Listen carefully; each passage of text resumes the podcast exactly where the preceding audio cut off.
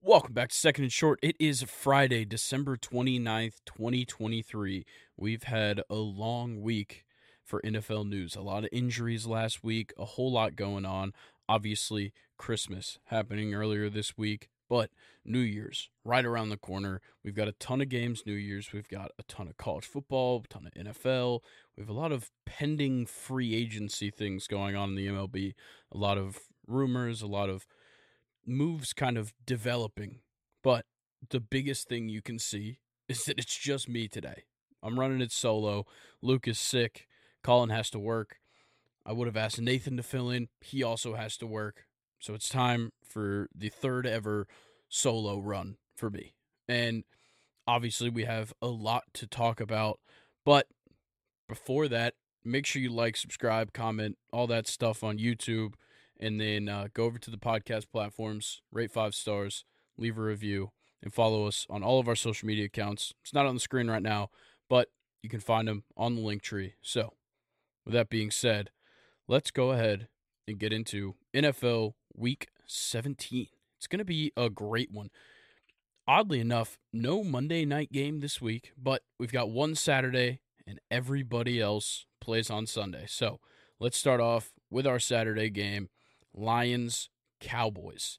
This one's going to be a fantastic game. I got a feeling. The Cowboys are so good at home. 7 and 0 at home this season. They're coming off of a very tough road trip with losses to the Bills and the Dolphins on the road or on the road. This one could go really either way. The Lions are so good. Like so so good. But they've definitely shown weakness in plenty of places the pass defense is not great. They give up quite a few passing yards, but to me, I just I don't know. There's something about this Lions offense that kind of does work similarly to the Cowboys offense, where like they have some receivers, they have you know a tight end that can just really do some damage, and they've got two pretty good running backs, which Jahmyr Gibbs and David Montgomery, especially this season, beat out Tony Pollard and Rico Dowdle, undoubtedly do but they still look good. You know, Rico Dowdle and Tony Pollard, maybe not as good, but Jahmyr Gibbs and Dave Montgomery are on another level right now. This partnership is fantastic. And then when you add in the weapons like Amon-Ra St. Brown and Sam LaPorta into this offense, it changes everything and always gives them a chance to win in one of these games. So, I man, it's so hard to tell who's going to win this game. Cowboys favored by five and a half. Obviously, being at home gives them a huge advantage. I love the Lions. They're fighting for the number one seed in the NFC. It's going to be a great game regardless, but man, I I really like the Lions here. I just I don't know if I can go against the Cowboys at home. It's tough. Um, you know, injury wise, obviously CJ Gardner Johnson still in the IR, uh, all that, but you have a couple of guys uh, that could be um, a little banged up in this game. I think Rico Dowdle is questionable. Tyron Smith is questionable. So I don't know. We'll see what happens. For now, I'm gonna go. I'm gonna go Lions in the upset, twenty eight to twenty four. Lions not my most confident pick, but let's get into Sunday's games. You've got Patriots Bills to start it off. Bills have been rolling in the second half of the season. They have gone absolutely ballistic in this second half. Only loss since that loss to the Broncos is to the Eagles by three points. I believe that one was an overtime game. But they've got wins over the Jets, the Chiefs, the Cowboys, the Chargers. Some of those not the most impressive wins, but still dominant. Josh Allen looks amazing after kind of a struggle to start the season. They're now sitting at 9 and 6. They do have a chance to win their division. The AFC East, they're only back by what uh two games, I guess. So they would have to sweep the last two. The Dolphins would have to lose the last two, but the Bills still fighting for some seeding. And it could play a huge factor uh, in how the Bills come out and play. Obviously, the Patriots coming off of a huge victory over the Denver Broncos last week, but the Bills just have way too much momentum. The Patriots probably shouldn't win this game, uh, considering draft picks with the Giants at five and ten right ahead of them, and then you know the Commanders are at four and eleven, so you don't want to jump the Commanders. Uh, all the other stuff, the Titans five and ten, you don't want to contend with them. Same with the Chargers are five and ten. It'd be safer for the Patriots to just go ahead and lose this game. I, I hate to encourage a team to lose. They should lose. The Bills should win. That's what they need to go out there and do. If you can get to 11 wins this season for the Bills, you know, firing your OC, you know, midway through the year, this is a good look for them. And uh, yeah, I think the Bills take it. I'm going to go 24 to 7. Yeah, Bills 24 7 over the Patriots. And then our next game, Falcons Bears. My Falcons need a victory here. We're at 7 and 8 right now. We still definitely have a chance to make the playoffs by winning this division. The Buccaneers tough. They're 8 and 7. I think we've split the season series with them. It's going to be difficult, but Tampa Bay could also lose this week and next week. You know, they play the Saints this week. Uh, I believe they play the Panthers week 18. Um, I'd have to fact check myself on that. But no matter what, these teams have a chance. The Falcons have a chance. The Bears aren't mathematically eliminated, so I guess they do have a chance. Um, some wild things would have to happen for them to make the playoffs. So we'll just leave it at that. I don't I don't think we need to worry too much talking about the the Bears trying to make the playoffs, but they have a chance. They're still alive. Don't know if they're really fighting for it, but they are alive. And um, yeah, I think this game actually could be pretty good. Um, you know, Heinicke's going to stay as the starting quarterback, and ooh, um, yeah, I, I think if we can effectively use Bijan again, obviously Arthur Smith is genuinely coaching for his job. I think his job is gone, considering we're two and five on the road this year. Uh, doesn't look all that good. They got to figure some things out. This offense obviously has so much that could happen. Kyle Pitts is amazing. Drake London is amazing. Bijan, great. Tyler Allgeier, great. Like these guys are difference makers. They just don't have a difference maker quarterback. But Heinicke, I think, gives us the best chance to win. And uh, coming off of his first win with the Falcons last week, I think that gives us a very, very good chance to come out, bring that momentum along with us, and uh, continue trying to win this division. But for the Bears, Justin Fields showed some fantastic stuff in these last couple of weeks. I've really liked what he's been doing. The win over the Cardinals last week was nothing short of fantastic for him. Like, passing wasn't perfect 15 for 27, 170, one touchdown, one interception, but nine carries, 97 yards, and a touchdown. And then you also had Khalil Herbert with a monster game last week. Um, 20 carries, 112, and a touchdown was amazing to watch. And if if they want to try and get away with something like that against the Falcons, it's going to be difficult. This Falcons defense is fantastic your passes over the middle aren't going to happen because you got Jessie Bates running around. You got to watch out for Nate Landman and Kaden Elliss coming at you from the linebacker position. And then, of course, the defensive line for the Falcons has been great. Calais Campbell, a, a career revitalization for Calais Campbell on that defensive line. And obviously, the other guys all around him doing great stuff. So, I don't know. We'll have to see. Obviously, I'm confident in my Falcons to win this game. Um, but it's really just about limiting the big plays from DJ Moore and trying to at least, you know, uh, limit the damages of Justin Fields running it on his own. I'm going to go a relatively low scoring game just because of the Falcons defense and Chicago's defense for that matter is pretty good. I'm going to go Falcons 17, Bears 13. So a pretty low scoring affair. But um, yeah, I'm I'm pretty uh, I'm pretty confident the Falcons can pull out a win. But let's get into the next game. We've got Raiders Colts. I think this one could be pretty good. Um, look, the Raiders have something going on with this team that makes them kind of exciting. I know last week, uh, you know, they get the win, but it was sloppy. Nonetheless, you beat the Chiefs, which is a huge, huge deal. You had one of the highest viewed games uh, in Monday night or Monday football history. It wasn't really Monday night football; it was at one o'clock. But this game has a huge potential to be good for the Raiders and the Colts, both of them. The Colts are very much in the playoff race. I think at the moment they're leading their division. No, they're second in the AFC South right now. The Jags have the tiebreaker over them. But they have a really good chance here. Right now, they do sit in the playoffs as the seventh seed. They have the tiebreaker over the Texans, who are in their division. They have the tiebreaker over the Bengals and the Steelers. And um, I love the Colts' chances here. The problem is the guys behind them.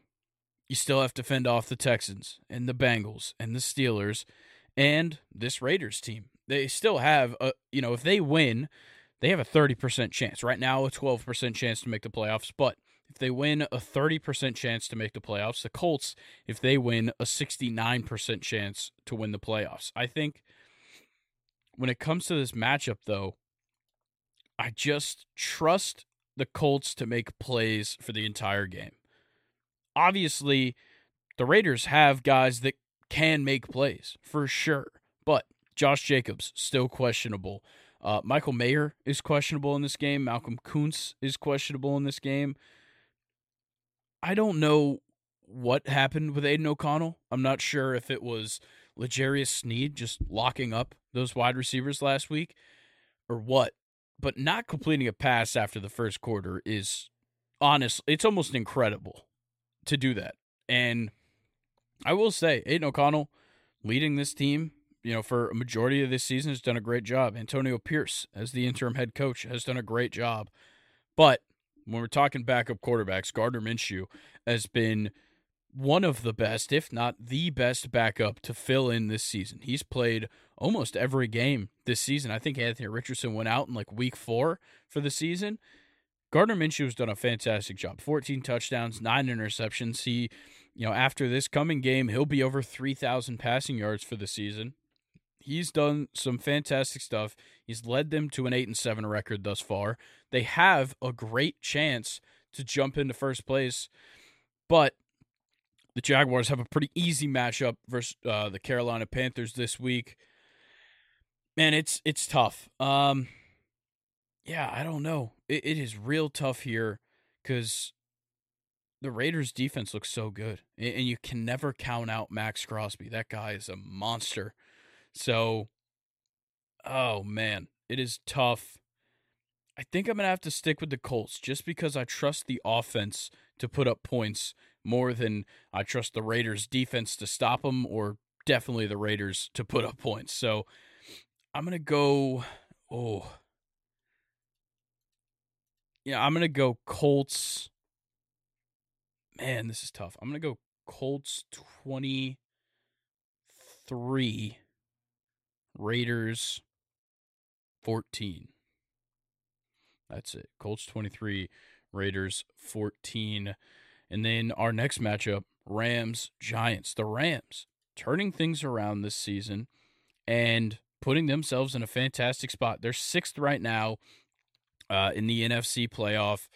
And if they win, they go to an 87% chance to make the playoffs. If they lose, they drop off pretty significantly because there's quite a few teams in waiting. They sit at 8 and 7 along with the Seahawks, but um, obviously four spots already taken up in the playoffs with the Niners, the Eagles, the Lions, and the Cowboys. So it's really just the Rams and Seahawks fighting for it, and then whatever the hell happens in the NFC South. So Rams and Seahawks eight and seven, and then you have Vikings, Packers, Saints, Falcons, all at seven and eight. The Rams must win this game. The Giants already mathematically eliminated. They're five and ten. Honestly, they should be losing in hopes of keeping wherever their draft pick is because they're going to need it after what we saw this season. But Tyrod Taylor is taking over the starting spot fully. Tommy Cutlets gets benched last week during the game. Now Tyrod's taking his spot in this game. He's the starting quarterback. Look, I trust Tyrod Taylor. The guy's been around the league long enough to just simply win games. And I, I don't know. The problem is is that Matthew Stafford and this Rams offense have been rolling. They look so good in this back half of the season, but three and four on the road is not great, especially going into MetLife Stadium where guys like to hurt themselves a lot at MetLife Stadium. But impressive wins for the Rams in this second half. You beat the Seahawks, a big win there. You beat the Cardinals, a huge win over the Cleveland Browns. While then again, the Browns were in this phase of trying to figure things out. I think that was like one of Flacco's first weeks with the team. Nonetheless, you played a super close game with the Ravens. You took them to overtime. You play a great game and you beat the Commanders. Last week, you play a great game. You beat the Saints. The Rams look so good right now obviously with the help of Kyren Williams, who has really come out of nowhere this season and just dominated. But obviously, Cooper Kupp is fully back, con- completely, completely back to Cooper Kupp that we knew pre injury. And Puka Nacua. Obviously, the, the breakout rookie star, Puka Nacua, has a huge effect on this offense because you can't just ignore him. You can't just double team Cooper Kupp like teams have done in the past against the Rams. You have to think about Puka. Even have to think about Demarcus Robinson, who's filled in well uh, while Tutu Atwell was hurt. Tutu's back, but Demarcus Robinson is for sure the number three wide receiver now. He earned that role during Tutu Atwell's absence. So I think this is a pretty easy pick for the Rams. The score is going to be tough. They're they're a six and a half point favorite. Um, or I guess a five and a half point favorite now. Um, and and it's hard, but I'm gonna go. I'm gonna go Rams 24, Giants. Let's go Giants 17. Rams 24, Giants 17. Uh, a touchdown victory for the Rams. In our next game, so many games on Sunday, especially at one o'clock. There is a lot to watch. So, our next game, Cardinals Eagles. Obviously, the Eagles are going to win this football game. They're a 12 and a half point favorite. Sorry, spreads move to 11. They're an 11 point favorite. Jalen Hurts has been playing much better. Um, Kyler Murray's a little banged up, which isn't great for the Cardinals. So I think this is for sure the Eagles. And um, your only worry is that you're facing your former coordinator, Jonathan Gannon. I'm not too worried about it because it doesn't matter what kind of coach this Cardinals team has. They just don't have the players to beat this Eagles team. Um, you know, I know that the struggles have been there for sure, uh, considering, you know, they got things right after this win over the Giants, but it wasn't as impressive as you would have hoped for.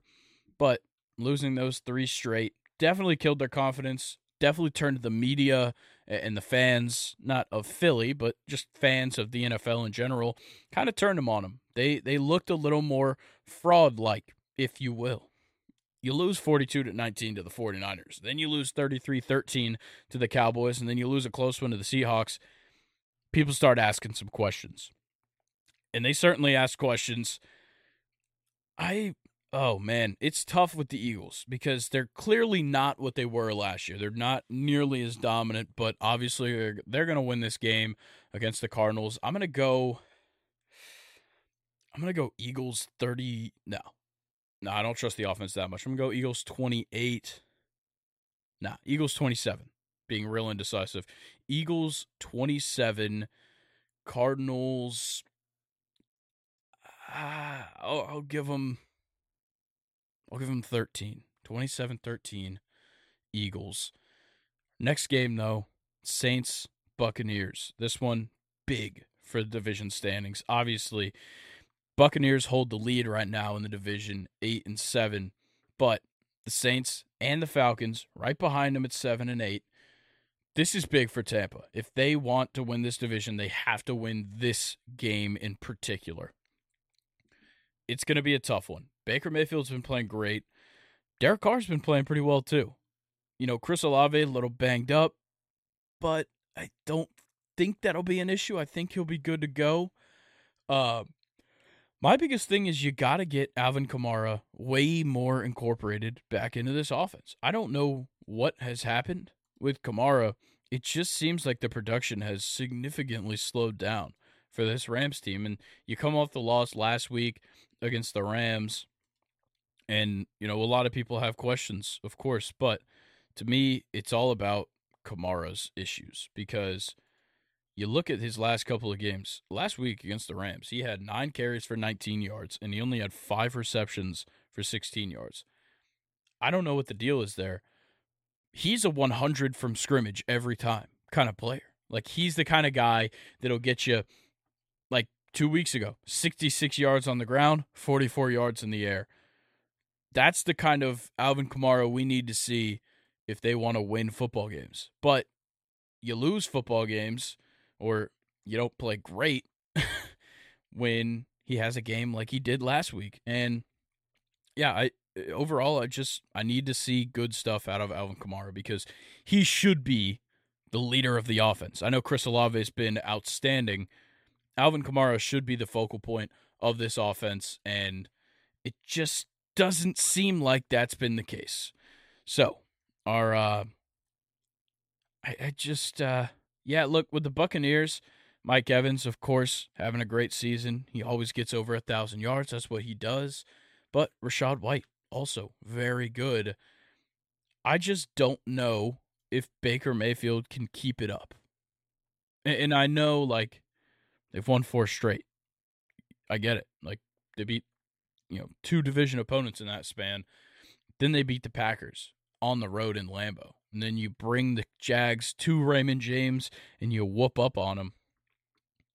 I just don't know if it's real. I, I, I don't. Maybe I'm biased against the Tampa Bay Buccaneers, but I don't know if it's real, and I don't know if I can trust Baker Mayfield to be that guy for this team. Oh, it's uh it's a tough decision here. I think man, I think I'm going to go with the Saints in the upset, a two and a half point underdog. I'm going to take the Saints. Well, I'm going to take the Saints 21, the Buccaneers 20. Very close one. Um, that's how I've got it. Our next game 49ers Commanders. Okay, listen. The 49ers are going to win. I know people like to overreact. Oh, Brock Purdy threw four interceptions and no touchdowns last week that's a different kind of defense. And we'll talk about that defense in a second, but that's a different kind of defense in Baltimore.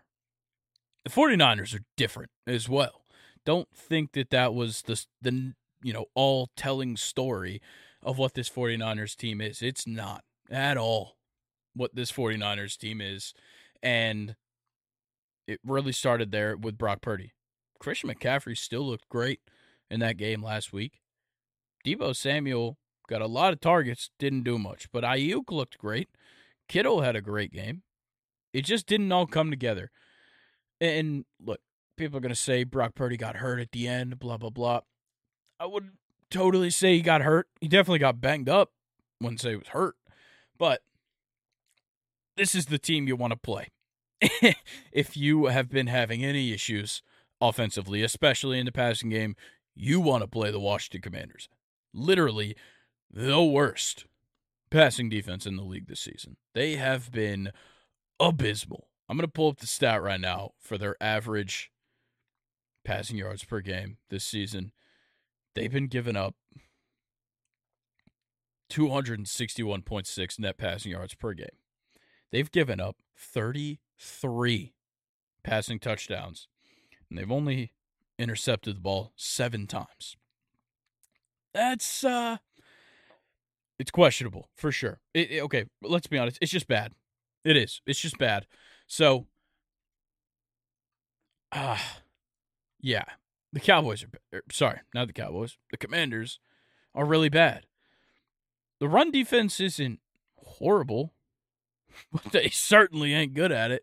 Uh, they're giving up. Actually, now that I'm looking at the stats, it's pretty bad. 122.7 rushing yards per game for their opponents. Damn. And Sam Howell's benched for Jacoby Brissett. don't think that this is like the end of Sam Howell for the Commanders. I just think that Jacoby Brissett simply supplies experience and Howell's just not used to playing every single game in an NFL season. It's only his second year in the league. He's only had what I think he had one start in the season prior to this year. So, you know, don't condemn his efforts this season just because a couple bad performances here as of late and kind of just throughout the season he had a couple bad ones. He's still young and I still think he's the franchise guy at the moment. Uh, I don't want the Commanders to turn, you know, turn on him, but I don't think it's Sam Howell's fault for the struggles of this team at all. The offensive line has not been good. I think it all starts at the top with the head coach as well. Ron Rivera's just simply kind of lost his touch. Um, I, yeah, I'll, I'll, go ahead and say it. Cam Newton made that man. Uh, but uh, don't give up on Sam Howell yet. Is kind of the uh, the moral of the story here. But for the 49ers, Purdy's going to bounce back. This is the team to bounce back against. And um, McCaffrey, I still like him for the MVP. I know Lamar's the favorite. I like him for the MVP. Barry Sanders actually was talking about this uh, on Twitter. He said, You know, this award is going to a quarterback. I rushed for 2,000 yards in 97, and they made me a co MVP with Brett Favre. I do think there's a shot that Christian will split it with insert QB here, is what he said. I think it'd be Lamar, uh, if anybody right now, just because of, you know, the, the odds. But um, I don't think the NFL is in a position right now where they want to split MVPs. I, I don't think anybody wants them to do that. I know it's it's voted on by the, the Associated Press, but I don't know. I, I don't I don't think they're gonna split I don't think they're splitting awards anymore. I think it's going to one guy. But my thing is like McCaffrey's I wouldn't I don't know about clearly. Him and Tyreek Hill got to be front runners for offensive player of the year. Obviously, Tyreek Hill chasing down 2,000, um, and it would take quite a hill to climb, no pun intended, uh, for him to get to 2,000. But I do think McCaffrey has a shot at MVP um, more than Tyreek because the problem with it being a wide receiver is that it relies on a quarterback to have an outstanding season as well. So, like, Tua's going to probably finish higher in MVP voting than Tyreek Hill because Tua was the one giving him the ball.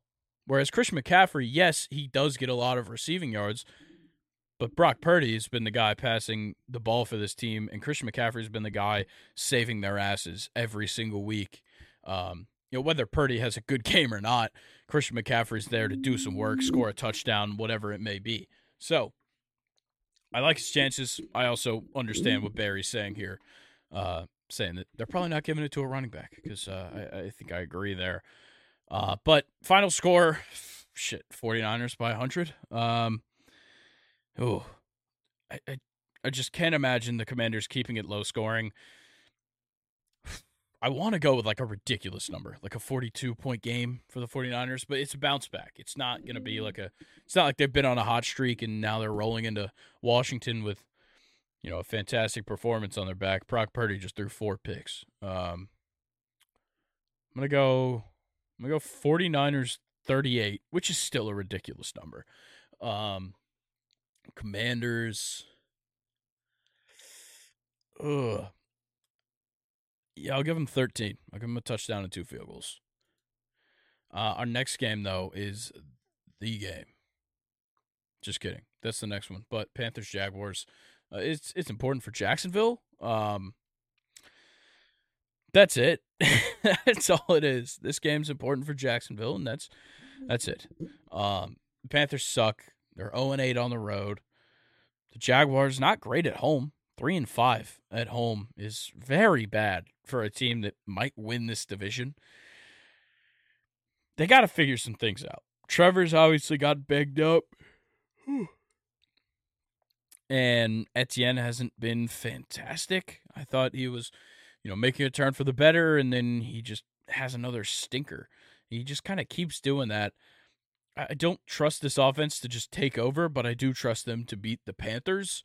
So we'll just keep it brief here. Uh, I'm gonna go Jags. Uh, Jags 27, Panthers 7.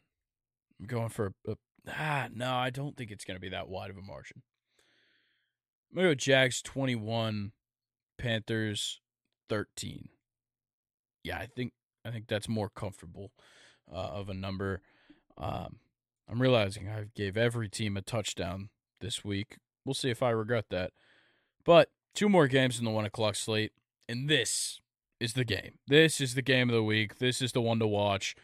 Don't know why it's at 1 p.m., considering we have flex scheduling.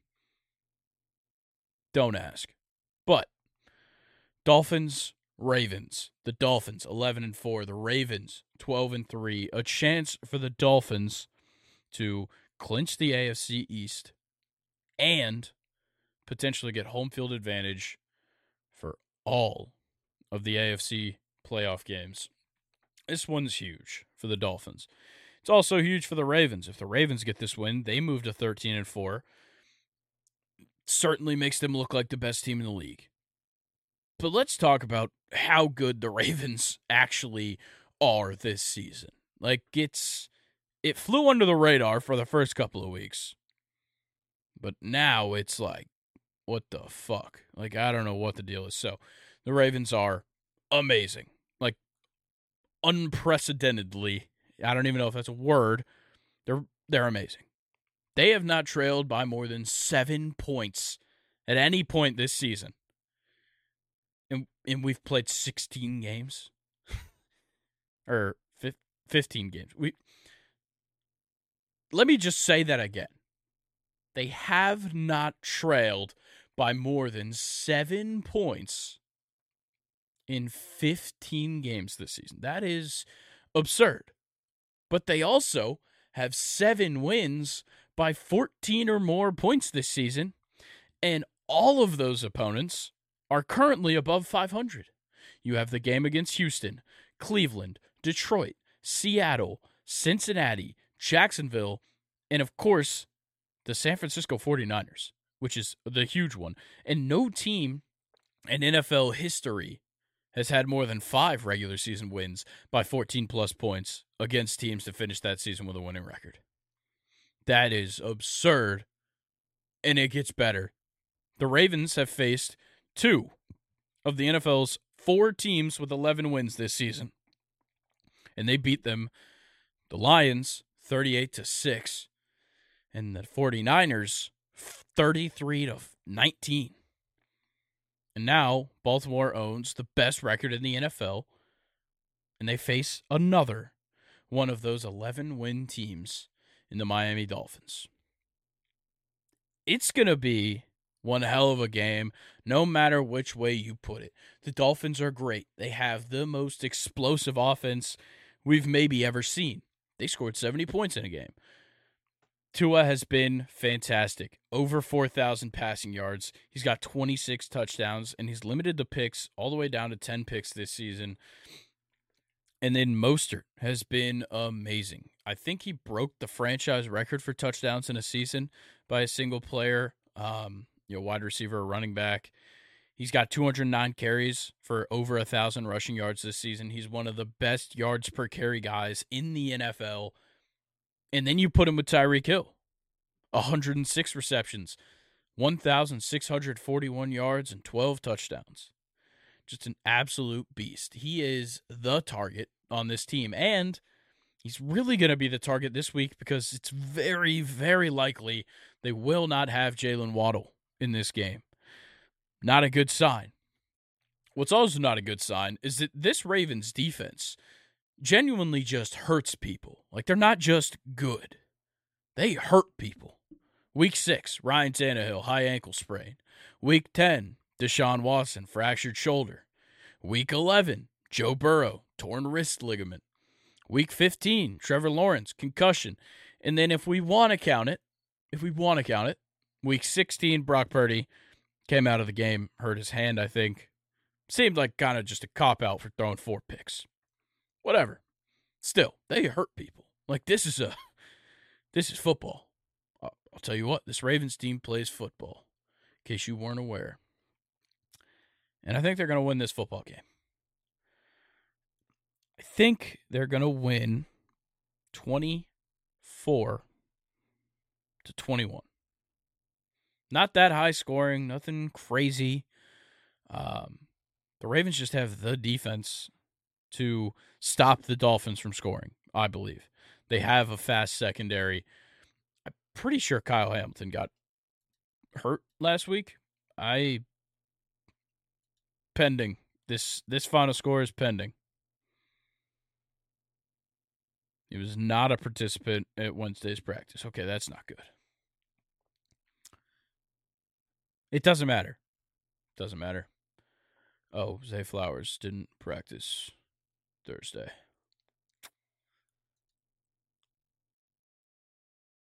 Oh. Okay. I have reassessed. The Ravens are still winning. The Dolphins can't beat teams over 500, especially not on the road. They're 4 and 3 on the road.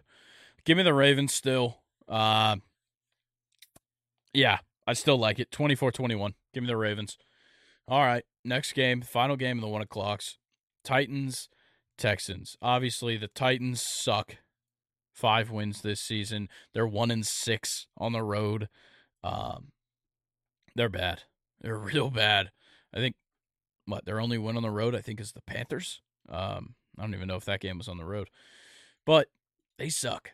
I can assure you of that. They certainly are not good at football. Sorry, their only road win was the Dolphins.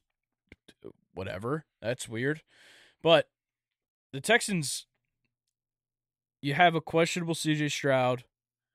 Nico Collins was pretty limited last week. He should be full go this week. They're they're kind of creeping back. If Stroud's here for this game, which um, I should probably check the injury report on that one before I, uh, you know, get too deep into the analysis. Let's see. I, what? I don't see anything, which is possibly a good sign. Um, let's see. Texans injury report. CJ Stroud cleared concussion protocol, full practice Thursday. Okay. We're getting CJ this week. That's big. That's huge. Okay, yeah. I'm fully confident in the Texans now. Yeah. The rookie of the year is back on the field. Nico Collins fully back on the field. I like it now. Let's go uh let's go Texans 20 Texans 27, Titans 17. A 10 point victory for the Titans or sorry, the Texans over their division rival and giving them a chance to uh, continue fighting for that AFC South title, which is currently a three way tie. All right, four o'clock games. We'll start off Steelers, Seahawks. Mason Rudolph remaining the starter for the Steelers, but the Seahawks, I believe Geno Smith is back in the lineup because uh, he did tweet earlier today, I believe, free three. Obviously, three being Geno Smith. Um, yeah, I believe he's back, but a lot of guys a little banged up uh, on the offense. Jackson Smith-Njigba a little bit banged up. Same goes for Jake Bobo, Noah Fant, Damien Lewis, and Anthony Bradford on the line, also a little bit banged up. Um, look, I don't know what's going to happen here. I have a feeling the Seahawks win. Steelers just I know they win games. They're 8 and 7. Oh, it's so tough. Like they dominated the Bengals, which just still blows my mind. I I don't really know how to explain it. Like they beat the Bengals 34 to 11. Um but also I still don't trust this offense. Like Pickens had one of the craziest games I've ever watched, for sure. I still don't know how I feel about him though. Um, I, am gonna I'm gonna stick with the Seahawks uh, solely for the purpose of the 12th man. It's at Lumen Field this week. Um, yeah, I'm sure it's gonna be like cloudy, overcast, 48 degrees. What it says right now on ESPN. Yeah, I'm going Seahawks. Um, purely home field advantage. Uh, I'm going to take the Seahawks 21, Steelers 17. Actually, no, Steelers 13. Only one touchdown for him. Mason Rudolph lost the Christmas magic. All right, Chargers, Broncos. Crazy stuff from the Broncos. They benched Russell Wilson. Russell Wilson has been benched for the remainder of the season. Jarrett Stidham will take his place as the starting quarterback. And Russell Wilson is going to get cut after the season's over. What the f- like what happened? What changed from what we were seeing? They were letting Russ cook. That's what I was under the impression of. Thought Russ was cooking. Not last week. Last week was bad. I I'll admit it. Last week was bad. The last two weeks were bad. 42 to 17 against the Lions and then you lose to the Patriots. Ugh. Yeah, tough. I guess it's a money thing. They insist it's a football decision, but apparently Russell Wilson's been aware of this for two months, so it doesn't seem like a football decision.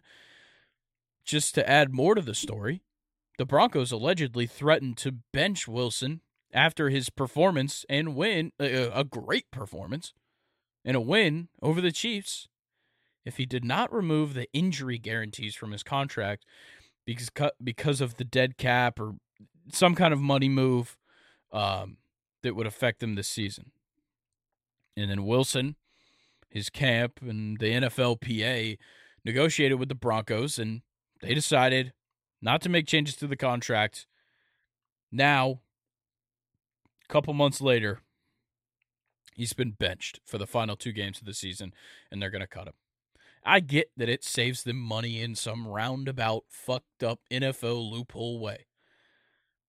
It's ridiculous to be benching your starting quarterback when you're 7 and 8. You have a chance to make the playoffs right now because of money in the offseason.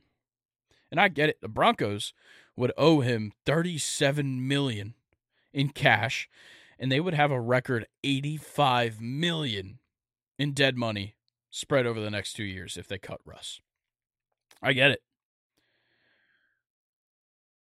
But this it's football first. Football financials. That's they're separate in my eyes. This is the NFL. This is literally the greatest institution of football ever in the world. This is the one. And we're benching. I'm not going to say he's been amazing this season. We're benching a guy who's got better numbers this year than uh, Patrick Mahomes. I'll put that out there. You guys can do your own research. This guy's literally been playing better than Patrick Mahomes. This team has turned it around for sure. I know these last two losses have been bad. But if you're benching a guy over money rather than how he is producing on the field, you got to be looked into. That's like that's some some shady shit going on in the organization. Like if they really threaten to bench him, over a clause that they put as an organization into his contract, it's their fault. You can't threaten a guy for something that was your fault, your wrongdoing. You shouldn't have, first of all, you should not have signed him to that lucrative of a deal. And second of all, if you didn't want to be in this situation, you shouldn't have traded for him. End of story.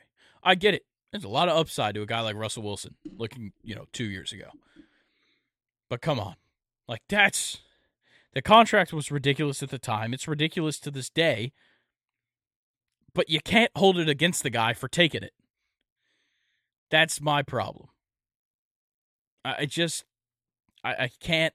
Can't be on the side of the Broncos here. Russell Wilson's getting screwed uh, just because they want to save money and, and Sean Payton doesn't like him. I, I think that's ridiculous. But when it comes to what happens in this game, Jarrett Stidham had one hell of a run last year. I, I would like to point that out. And the Chargers suck. They really suck. I will say. They do have some good things going for them. Um, a lot of those things keep getting injured, but there are good things. Uh, obviously, Keenan Allen injured. That's their good thing. That's the the best thing on the Chargers. Keenan Allen, and didn't participate on Thursday practice, so that's not a great sign. And neither did Joshua Palmer, uh, who had a concussion. Also, not a great sign, considering Mike Williams uh, is out for the season. Ah, man. Yeah, the Chargers have no chance. Even against Jarrett Stidham, they have no chance. Um, I'm going to go pretty low scoring, though. I'm going to go Broncos 17, Chargers 7. Yeah, the Chargers still suck uh, despite firing their head coach. All right, next game. One of the more exciting ones as well of the week Bengals Chiefs. Obviously, the legend of Jake Browning continues. But after that horrible, horrible loss to the Steelers, can they bounce back against this Chiefs team, a 9 and 6 Chiefs team that simply needs to change some things. They started off this season so hot. They were 6 and 1. And then they lost to the Broncos, and everybody thought it was over. And then they beat the Dolphins, and it's like, okay, now we're back. And then they lose to the Eagles. Everybody thinks it's over. They bounce back. They beat the Raiders. It's the next ones that hurt. It's the loss to the Packers, the loss to the Bills. Not a the best win against the Patriots. Now a loss to the Raiders. 3 weeks before this season's over. You can't tell me that this Chiefs team looks remotely close to the team that won the Super Bowl last year.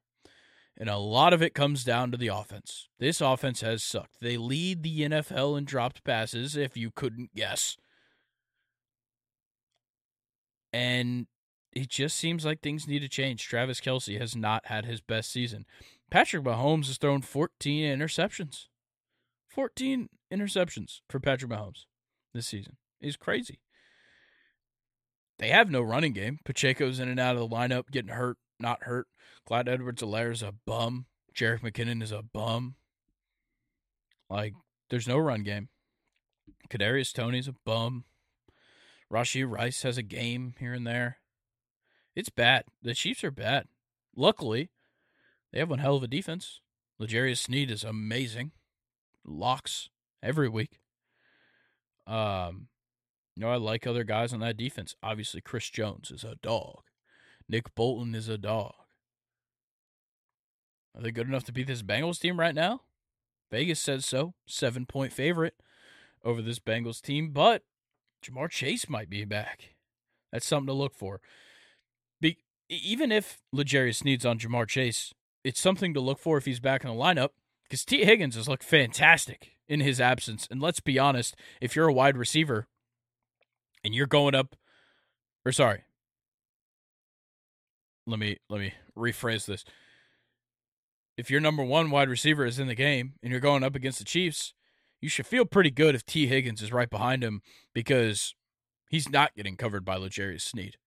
And if they do put him on him, one of the best wide receivers in the game is going to be open because Ja'Marr is always open.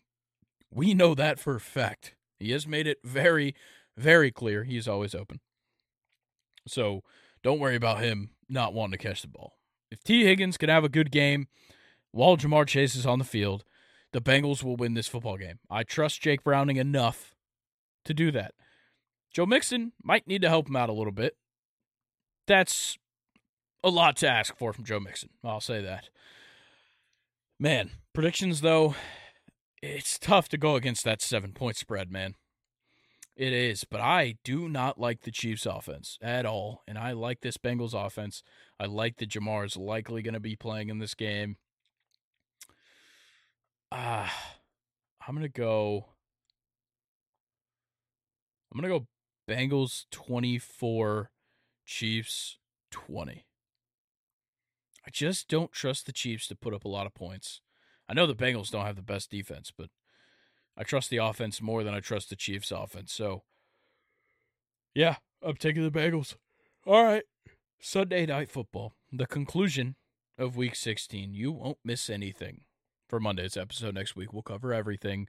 um, in, until we inevitably forget to give you a final update on Sunday Night Football, as we do every time.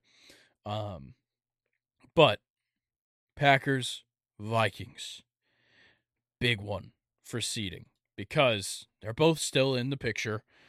They're both seven and eight.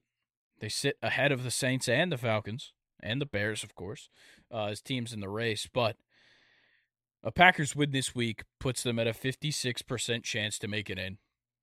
A Vikings win this week puts them at a 50% chance to make it in. They are both not only bagging on a victory in this game, but a loss for either the Rams or the Seahawks or both. Um, look, they really, really need something here.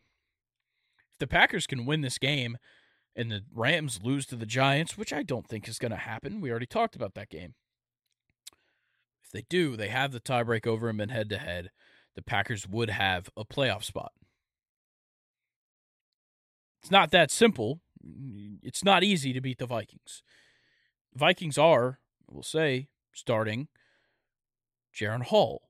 And the Packers are suspending Jaire Alexander for a game.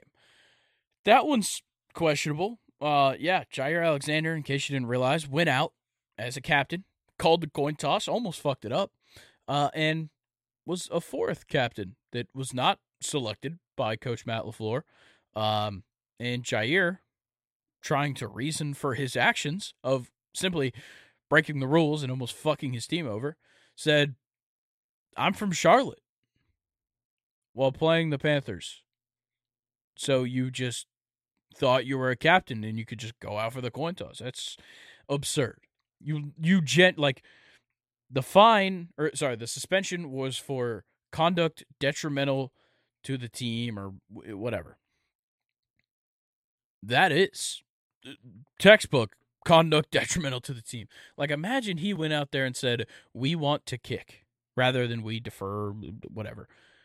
If he said we want to kick, they would just kick off both halves. Like that's that's how important it is to say the right thing at the coin toss. So coaches think about that heavily when they're doing this stuff. It's not just like a, a joke. None of it is. Like you actually have to do the right thing at the coin toss.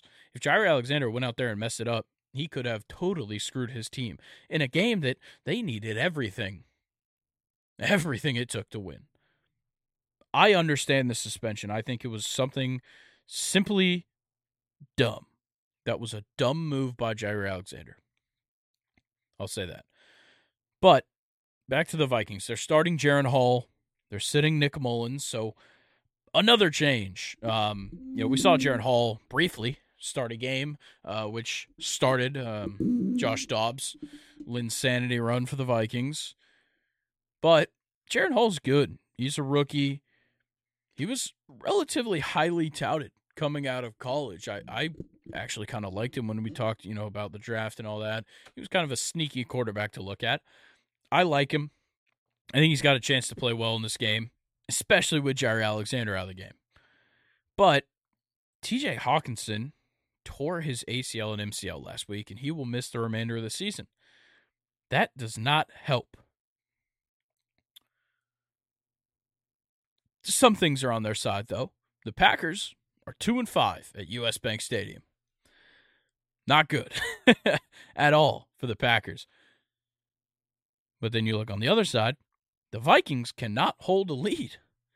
They have led in all of their eight losses this season. That is not good. And they're only a one point favorite in this game. I like the Packers, man. I love that offense. I do. I've talked about it multiple, multiple weeks in a row. I love Jordan Love. I think Christian Watson might be finding his way back into the team this week. Jayden Reed is one of my favorite rookies this season, though he's not going to be like a rookie of the year candidate. He's had a great year, and I think he's a very fun player to watch. But Romeo Doubs is great. Um, the, the tight ends, Luke Musgrave, Tucker Kraft, both rookies, both great. Uh, and then, of course, you have the tandem, Aaron Jones, A.J. Dillon. Um, they just kind of do things, man. Sometimes they just do things, and it is amazing to witness. I'm to go with the Packers. Do I know why? Not really. Do I think they're to win? Yes.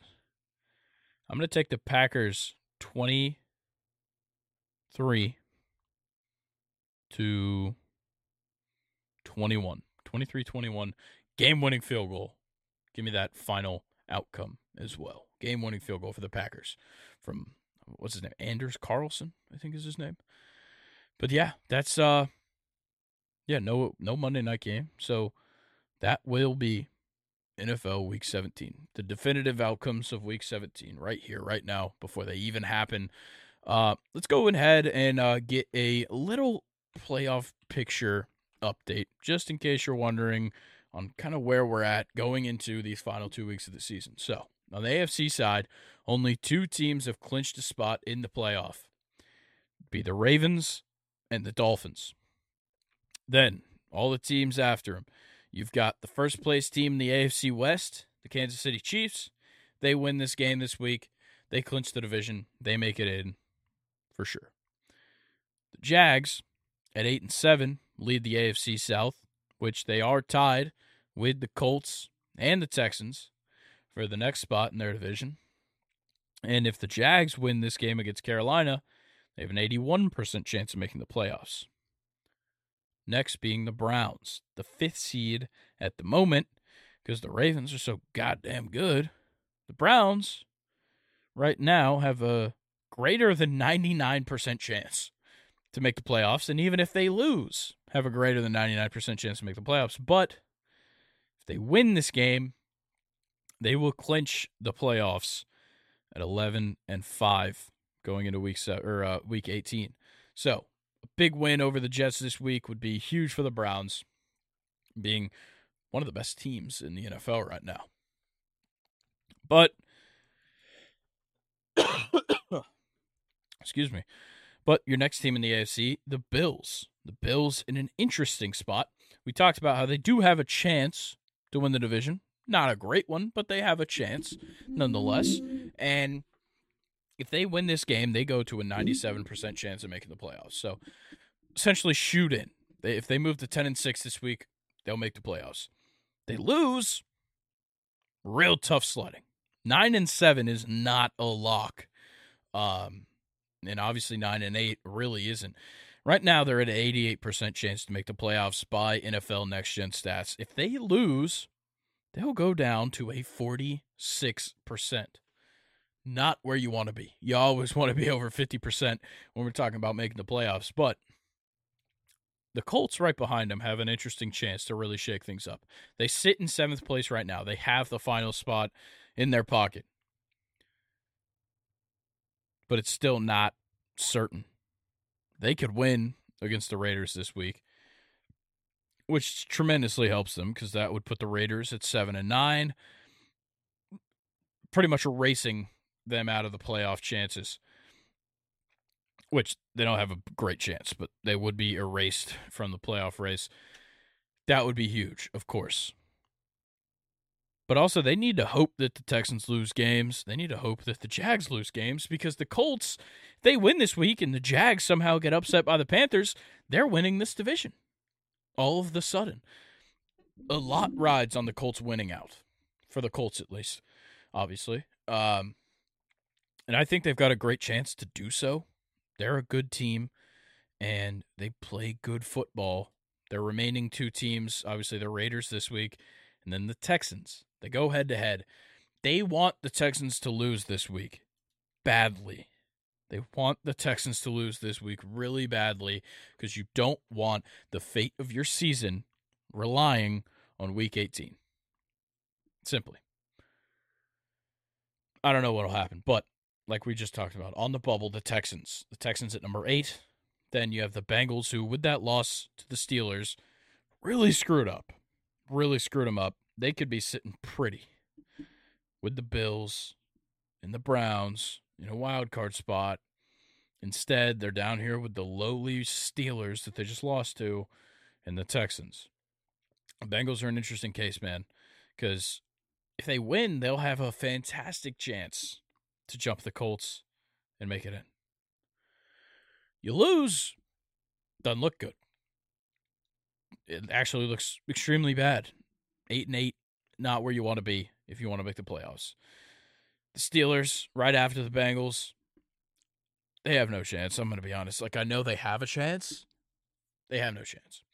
Uh, and then you have the Raiders and the Broncos, who both really don't have a great chance uh, of making it in. And then your elim- uh, eliminated teams at the moment: the Patriots, Chargers, Titans, and Jets.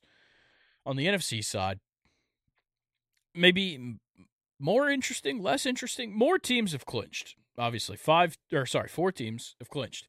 The 49ers, the Eagles, the Lions, and the Cowboys. The 49ers clinched their division. The Lions have clinched their division, both of them at 11 and 4. Eagles, real damn close to clinching the division. Whew. I don't know why I'm yawning so much. Um, Eagles, real damn close to clinching their division, and the Cowboys would need the Eagles to lose and blah, blah, blah to clinch their division. Whatever. They've got the five seed right now. Your next four teams, or sorry, your next three teams that can make the playoff Bucks or whoever wins the NFC South because it's just a clusterfuck. Uh, the Rams, who are the sixth seed right now, but have to win. Genuinely have to win. Right now, their playoff chances are a 66%. If they win, they go to an 87%. If they lose, they go all the way down to a 26% chance to make the playoffs. Not good. Seahawks in a similar boat as well. They're third in the NFC West right now, only on the tiebreaker. So they sit in seventh simply on a technicality. They currently have a 69% chance of making the playoff. They play the Pittsburgh Steelers this week. The Steelers are playing to make the playoff. It's crazy. It is. I think the Steelers win, which would put them to an 87% chance. They lose, they go down to a 40% chance. Because the teams waiting on the outside, there's quite a few. There's four teams sitting on the outside, just a game behind both of these teams.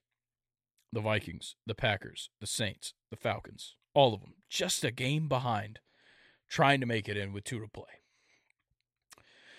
The Saints and the Falcons, oddly enough, the Saints are technically the 10 seed in the playoff, but they're third in the NFC South, while the Falcons are the 11 seed and they're second in the NFC South. I don't know how that works. I'll be honest. Uh, but the Falcons have a better chance of winning the division. The Saints have a better chance of just making the playoffs. Probably because they're about to play the Buccaneers. the Packers and the Vikings, one of them is essentially going to be knocking the other one out of the playoffs this week. One of them is going to move to 7 and 9. One of them is going to be moving to 8 and 8. They have a good chance to do so. I like I said, I like the Packers. I want them to make it in. The Packers lose, they're fucked. The Vikings lose, they're fucked. The Saints lose, the Falcons lose, whatever. They're all fucked. The Bears sit down here with nothing. They have a less than 1% chance of making the playoffs right now. If they win, it goes to 1%. If they lose, they're eliminated. Not a great chance. Don't even need to talk about the Bears. So, lot to look out for. Um, you know, there is some tie breaking procedures or whatever. I'm not going to go through that kind of stuff. But there's a whole lot of stuff to look out for in these last two weeks of the NFL. So enjoy yourselves because it is going to be one hell of a time. And speaking of one hell of a time, let's talk about some MLB free agency stuff. A lot of a lot of stuff happening. Obviously, we were to do our top uh, five catchers, I believe, this week, or maybe left field. I can't remember. One of the two we were supposed to be doing, but with Luke being sick, kind of axed that idea. And I decided that um, we'll delay the catchers to next week and I'll just kind of update our free agency landing spots. Me and Colin did these uh, a little while ago, and um, it was pretty fun to look at. So, obviously, with so many signings already occurring, you know, Yamamoto, Ohtani, all those guys off the board plenty of other guys off the board as well. We're going to go through the best of the rest. We're going to talk about where I think the guy will go and where I want them to go. So, obviously, I'm not going to be as biased as you'd think. I'm not just going to be like, yeah, I want him on the Braves. I want him on the Braves. I want him on the Braves. I think I only picked one guy that I want on the Braves, and I don't think I picked a single guy that's actually that I think will go to the Braves. So I'm not biased. Just want to put that out there. But uh, I think I've got 10 guys here on the list, and we're just going to rattle them off. So we'll start with Cody Bellinger, the best available hitter, according to CBS Sports. They think, or, okay, I think he's going to go to the Cubs. I think he's going back to the Cubs. The Cubs are the only team in the MLB that has not acquired a player via free agency or trade this entire offseason. And considering they just spent $5 million a year to get a manager, you might think they were going to spend some money. Obviously, everybody said they were in on the Ohtani sweepstakes, but uh, I don't know if they were ever really a contender. I know they're a historic franchise. I don't think they had the allure of a winning situation like Ohtani wanted. So I feel like they have to get Bellinger back. He can play center field. He can play corner outfield. He can play first. He's a great DH. And he really proved something on a prove it deal last year. Place I want him to go is the Cincinnati Reds. I don't think they're really in the market to be spending that kind of money right now. Um, but I'd love for them to do it. They need a power hitting outfielder. Me and Colin talked about this dilemma the other day. Um, I think maybe we recommended Rhys Hoskins. I can't quite remember who it was that we talked about potentially going to the Reds and that we liked them going there. But I want Belly there. I, I think you could put him in center. Like I said, you could put him in the corner outfield. You could DH. You could first base. Whatever. They need the power hitting def, uh, outfielder. They need a power hitting lefty. This just seems like the perfect match. Cody Bellinger seems like the perfect match. The only issue would be the financials. That's why I don't think he will go there, but it is the place I'd like him to be. Moving on. Matt Chapman, best third base, best infielder available in free agency. I think with the Blue Jays missing out on Shohei and not likely to spend the money that would be required to get Bellinger, they're going to try and bring back Chapman. It's the best option they have. He's still an elite glove. He's a great hitter. Why not try to bring him back? Now, the issue is we're a couple months in a free agency now. Doesn't seem like anything's happened on that side. I still think he's going back there, though. A lot of times, if you're going to re sign with a team, you already knew it, or you're going to find out real late it just seems that way. It seems like the guys that resign, like Nola, resigns immediately. Maybe a guy like Bellinger or Chapman. I just think they're going to go back to where they were. I, I don't know. It just doesn't seem like other teams are going to entice them as much, especially for Chapman. I don't know what it is about him. It just doesn't seem like there's an enticing landing spot for him outside of staying with the Blue Jays. But I want him to go to the Giants. I want the Giants to be good again, if that makes any sense. Um, it's a franchise that was great as I kind of got more and more in depth fan of baseball. The Giants were good, and obviously, Florida State guy connection to Buster Posey. Not on the team anymore, but absolutely love Buster Posey. I like to see the Giants be good and they're going to have to be really good. You have to build one hell of a team to beat out the Dodgers. Nobody's going to beat them in that division. Doesn't matter. But if you want to contend, you got to build a good lineup. And I think it starts with defense. Matt Chapman supplies you defense, and he supplies you a good bat at third base. You can't ask for much more at third base than what you get with Matt Chapman. You know, he's going to give you the best glove at third base in the league he's going to give you one of the best bats. He proved it last year. He proves it every single year over and over and over again. So, Matt Chapman, I want you to go to the Giants. I think you'll re sign with the Blue Jays. But let's get into some pitching. That's the hot button issue. A lot of your top guys left are pitchers because they were kind of waiting for the dominoes to fall with Ohtani and Yamamoto. They have fallen now. Blake Snell is one that is very interesting case for sure. NL Cy Young winner in 2023. But he was on a really bad team, and he did not have the best start to the season. He just turned things around amazingly. He needs to go somewhere where he can not only be number one in the rotation, just to fuel his ego, I guess, but also make some money. It needs to be a team that's always willing to spend money on pitching. This team is always willing to get one pitcher. I think he's going to the Angels. They've shown a ton of interest in him. It seems like a good place for him. Joins up with some good players. Probably not going to win anything. I, I hate to say, but if you do find yourself in a playoff spot, this guy's got World Series experience. The place I want him to go is the Giants, though. The Angels aren't exciting. They're not going to make the playoffs. I'm not going to kid myself there. The Giants would be enticing. I know. Seems like I'm rooting for the Giants a lot here. It just kind of makes sense to me. I think the Giants works for Blake Snell. I think California is the place for Blake Snell. Obviously, played for the Padres last year. I think he's going to go to the Angels. I want him to go to the Giants. I obviously like California for Blake Snell.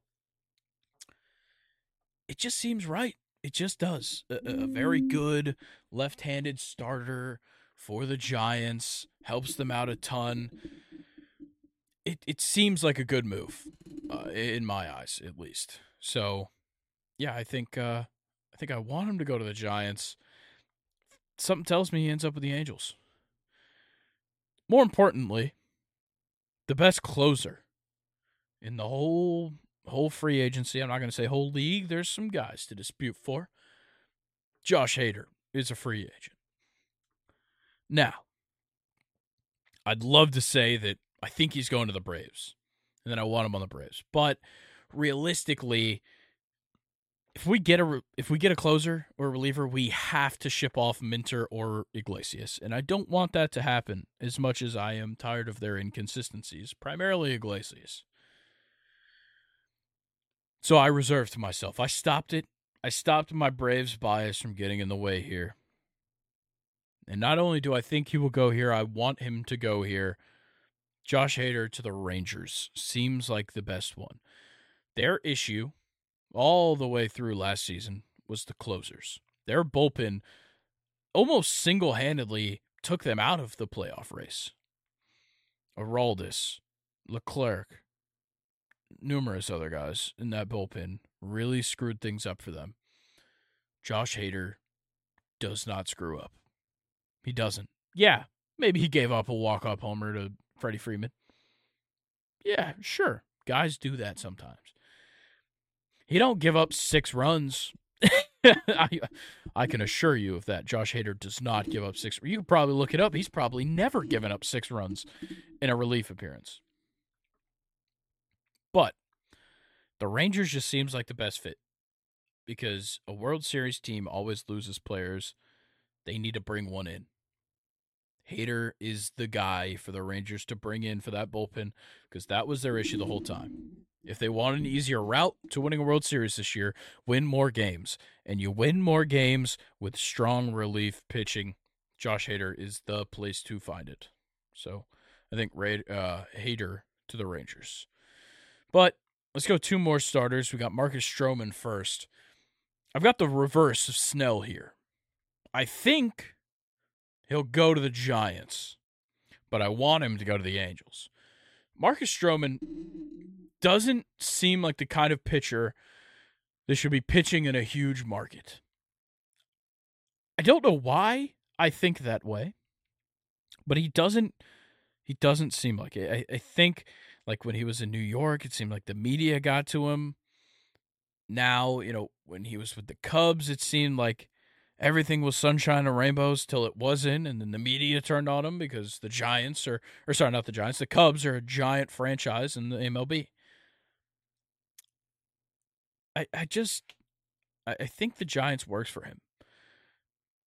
Giants were pretty damn good at limiting home runs. It's a hitter friendly or sorry, it's a uh, it's uh, okay. You're not going to give up a ton of home runs at Oracle Park. I still wouldn't call it pitcher friendly, but the guy doesn't give up fly balls. That's the great thing about him. He's a ground ball pitcher. Doesn't give up a lot of home runs. That works well with this Giants team. I want him to go to the Angels because they need pitching. that's that's the big thing. They need pitching. Stroman's consistent. Stroman's not some blow you away fastball guy. He's a ground ball pitcher and he does a great job at it. Yeah, he can have some strikeout games, but he's a ground ball pitcher at heart. He does a good job at it. He limits the runs. He can limit the ERA pretty low. Um, and he actually has a solid glove on the mound. I know people don't really talk about that when you're talking free agent pitchers, but Stroman does have a good glove on the mound. So I think he'll go to the Giants. I want him to go to the Angels. Jordan Montgomery is a different one, though, because it seems like the market for him is crazy. Obviously, World Series champion, the best pitcher of the postseason for that team. It just doesn't seem like he's going back. This this is their okay, I'll give you a Braves example. This is their Freddie Freeman. Helped them win this World Series. Wipe off his hands, leave him out. They're done. Whatever. Leave him in the dust. Jordan Montgomery is amazing. And I think I think he'd be reluctant to return to the Yankees. That's the reports I've been seeing is the Yankees. I think he would not want to go back. Maybe because the beard helps him pitch better. That's just a conspiracy of mine. But also because the media is just assholes in New York. And for a starting pitcher, uh, it's not a lot of fun. There's plenty of examples to tell you why. Gerrit Cole, Carlos Rodon, thus far, uh, the last couple of years, but plenty of guys just get berated by the media in New York. Don't know if Jordan Montgomery wants to go through that bullshit again because they certainly got after him quite a bit. I think he's going to go to the Phillies. I think the Phillies are pissed off about how that playoff performance went. They bring back Nola. They still have Wheeler. There was a significant drop off after. And I know. Look, they beat the Braves. Blah, blah, blah. Ranger Suarez. You couldn't even get a hit off him. I get it. Ranger Suarez should not be your third option in your rotation in the playoffs. At all. Not at all. If the Phillies could go out and get Jordan Montgomery, they would be unstoppable. That's that's three wins every five games, just about. Like those guys are fantastic pitchers. They just have to go out and do it, because I think, um, I think the Red Sox were a team that was interested. They just simply couldn't fork up the money. Um, the Yankees, of course, interested, but I don't know if Montgomery wants to return there. Um, so I think he'll go to the Phillies. I want him to go to the Braves. This is my one that I want to be biased about. I want Jordan Montgomery bad. I want him bad. Are we going to get him? Probably not. But I certainly want him because I want starting pitching. And we're not talking about trade guys, but obviously I want Dylan Cease the most as a Georgia guy, but Jordan Montgomery will certainly, certainly do if they would like to go out and get him. So, Alex Anthopoulos, since I know you're a huge fan of the show, go ahead, just slide some slide some money Jordan Montgomery's away. Trust, it'll work out. All right, our next guy though, Rhys Hoskins. He's a weird one. Cuz like I I don't know if people actually want him. And I don't know how MLB teams regard him. I don't regard him all that highly. Last year, tore his ACL, like first game of the season, it was done from there he was never fast. Speed was never an issue. It still hurts a guy to tear his ACL no matter what position he plays. I would assume, coming off of that injury, he's going to want to play more first base and DH than he did in the past. I think that hurts his value. I think that hurts what teams want him. So, I think he'll go to the Mariners. The Mariners just kind of need to keep adding bats wherever they can. They added Mitch Garver. Uh, it gives them an option at catcher. It gives them an option at DH. But if you get Hoskins, which I think would be a great move, you could put Ty France at DH a little bit more. You could put Hoskins at first base. Hoskins can still play corner outfield. I just don't know how great he's going to be coming off an ACL injury. But I think he would be a huge contributor to the Mariners. He wouldn't cost as much money as some of the other guys, and he could play some DH, he could play some first base, whatever you need. I'd like him to go there. I want him to go to the Cubs. I think he addresses a similar issue to Cody Bellinger and he doesn't cost nearly as much. Obviously, Rhys Hoskins is not as good as Cody Bellinger. Put him on a prove it deal, see if he does what Bellinger did last year. Or don't. Or don't run that test and you know, whatever happens, happens with Bellinger. I just think that Rhys Hoskins is pretty similar. Obviously, he's not going to play center field. Throw him out in right, he's serviceable. Throw him out in left, he's serviceable. Put him at first base, he'll play a good first base. Put him at DH, he'll hit some bombs for you. That's how Rhys Hoskins operates, and he's not going to cost you $200 million. That's the moral of the story here. Rhys Hoskins does not cost $200 million. So you might be safer financially. Then you can go out and get some pitching. Then you can go out and do some other things. I think Rhys Hoskins, if the Cubs want to get somebody that covers those holes at first base and in center field, I guess not center field, just the outfield in general, Hoskins would be the guy to fill that hole in my eyes because you save money and you can put it elsewhere. So I think he'll go to the Mariners. I want him to go to the Cubs. Jorge Soler. I don't know why. I think he's going to the Blue Jays. I've seen them linked just a little bit. The Blue Jays probably need a DH unless they're going to pick up a first baseman and move Vlad to DH more. I don't know. I like Jorge to the Blue Jays. There's just something about it. Seems right. It seems like they just need power. Like, obviously, Vlad Guerrero Jr. supplies you all the power you probably need. But if he's going to hit, you know, 250 or less, maybe he doesn't because you're not getting that power all that often. And Bo Bichette's not a power guy. You know, you lost Semien last year or two years ago. Can't remember. Um, if Matt Chapman leaves too, you're really going to be missing some power. You need Jorge Soler, and he could play some outfield. Uh, people kind of box him in as a DH. He could play some left field. He's got a decent arm on him too. Um, I think Jorge Soler would be great for the Blue Jays. Uh, so I think he'll go to the Blue Jays, but I want him to go to the D backs. I think that would be a very enticing move. He can, like I said, he can play left field, he can play DH.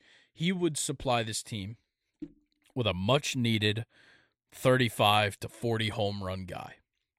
Obviously, Christian Walker had a fantastic season last year. But if you pile that on top, like they didn't have a cemented DH, and me and Colin talked about that a bit, saying that JD Martinez might go to the D backs. I just, man, I like Jorge Soler.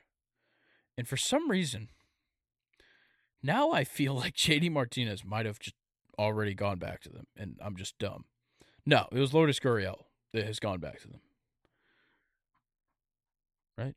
Yeah, yeah. Lourdes Gurriel uh, re-signed with the D-backs. So I'm not losing my mind. So yeah, look, Lourdes Gurriel is going to lock down left field. so Soler doesn't have to play left field, but as a DH, even if he's there every single day, he's going to contribute. He's going to hit 30 plus home runs and he's going to help you guys run it back in the playoffs. This D-backs team is not giving up. They've made great moves. Bringing back Lourdes Gurriel, the first one the best move they've made. Eduardo Rodriguez is a fantastic addition to this rotation. You cannot sleep on that move. If they bring in Soler, they have now added three guys that I think make a huge impact on this team, on the offense and in the pitching. Go out, get some more relievers, do whatever you need. I think there's a very good potential for a great things to happen with the D backs if they go out and get Soler. So Think he'll go to the Blue Jays. Want him to go to the D backs. Got two more guys left one position player, one pitcher. We'll start with the position player. It's Tim Anderson. So the White Sox declined his option, makes him a free agent. He's at a career low in value for sure. Tim Anderson sucked last year. Does that mean that's going to carry over? No. Is it going to scare some teams from picking him up? I'm sure it will. But there's one team that likes to gamble. And there's one team that really just needs a good free agent signing because they've really missed out on him. And I guess it's my new favorite team, the Giants. I, I think and I want him to go to the Giants. They need a shortstop. Brandon Crawford, you can't bring back Brandon Crawford. It's enough. I've seen enough. I get it. He's a great glove. Good God, is that man slow? And he certainly cannot hit anymore. Please move on from him. He's a free agent. Don't bring him back unless it's for depth. Please go out and just get Tim Anderson. IKF's off the uh, off the market. He got signed by the Blue Jays. Just go get Tim Anderson, please. And thank you. I think it'll help a ton, especially if you get Chapman.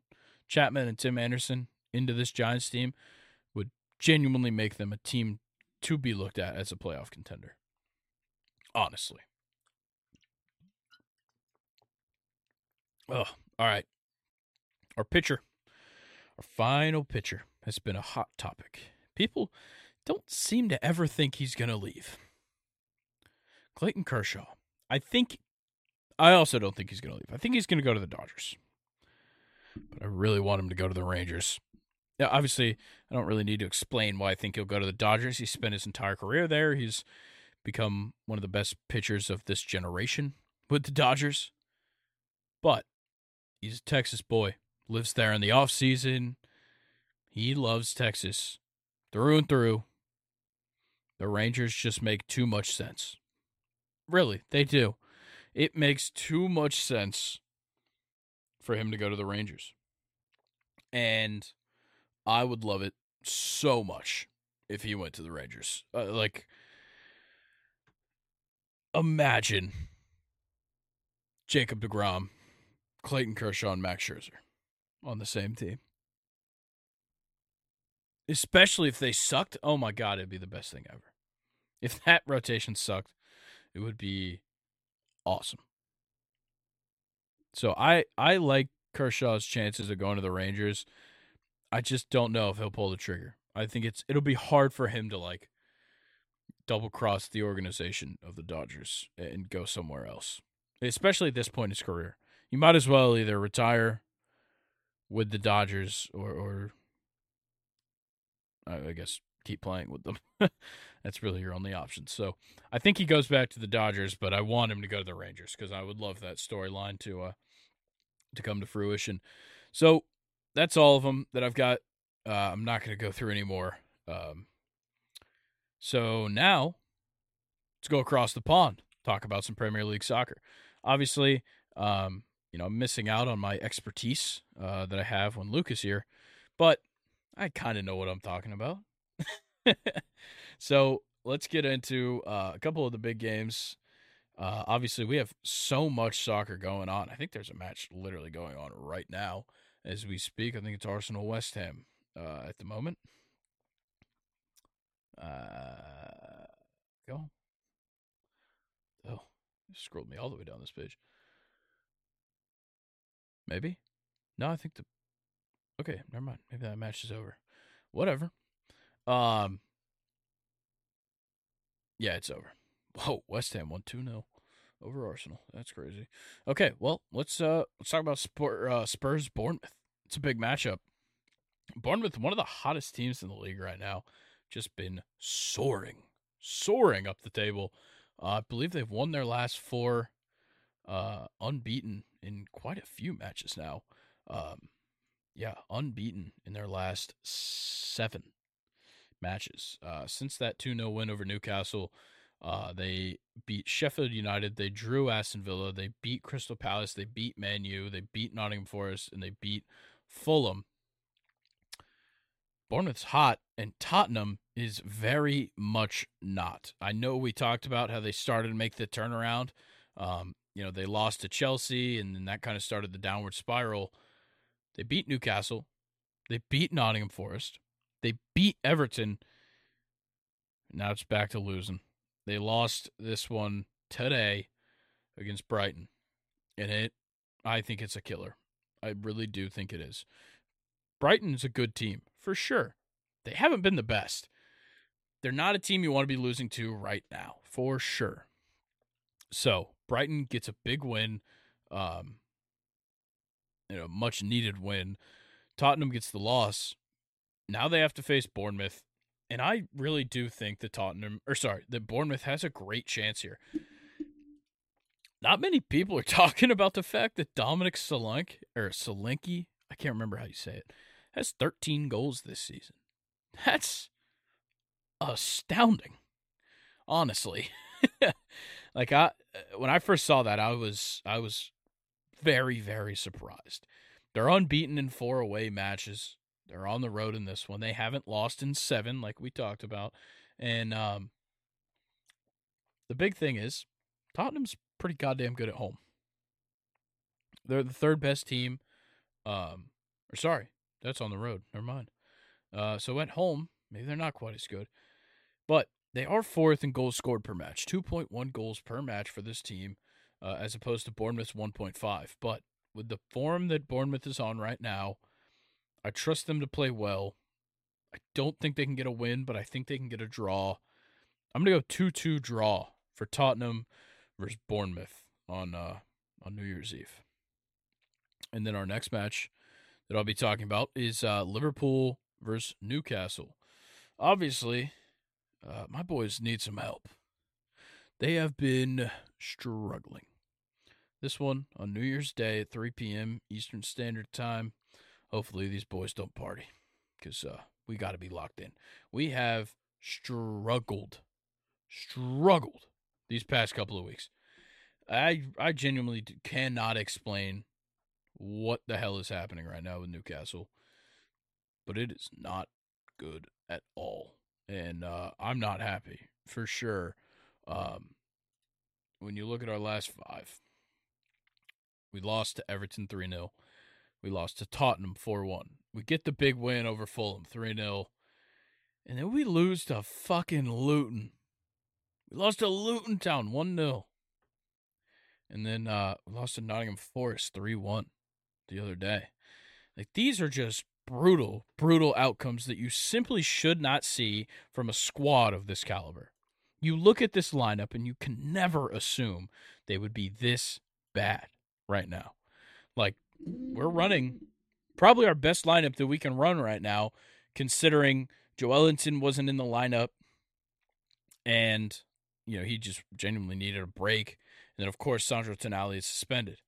This is literally the best thing we can throw out there right now. Sven Botman's back. We have no necessary reasons to be mad at the defense, but they're still not playing well. Dubravka's still not good in goal. Sven Botman doesn't look that good since he's returned.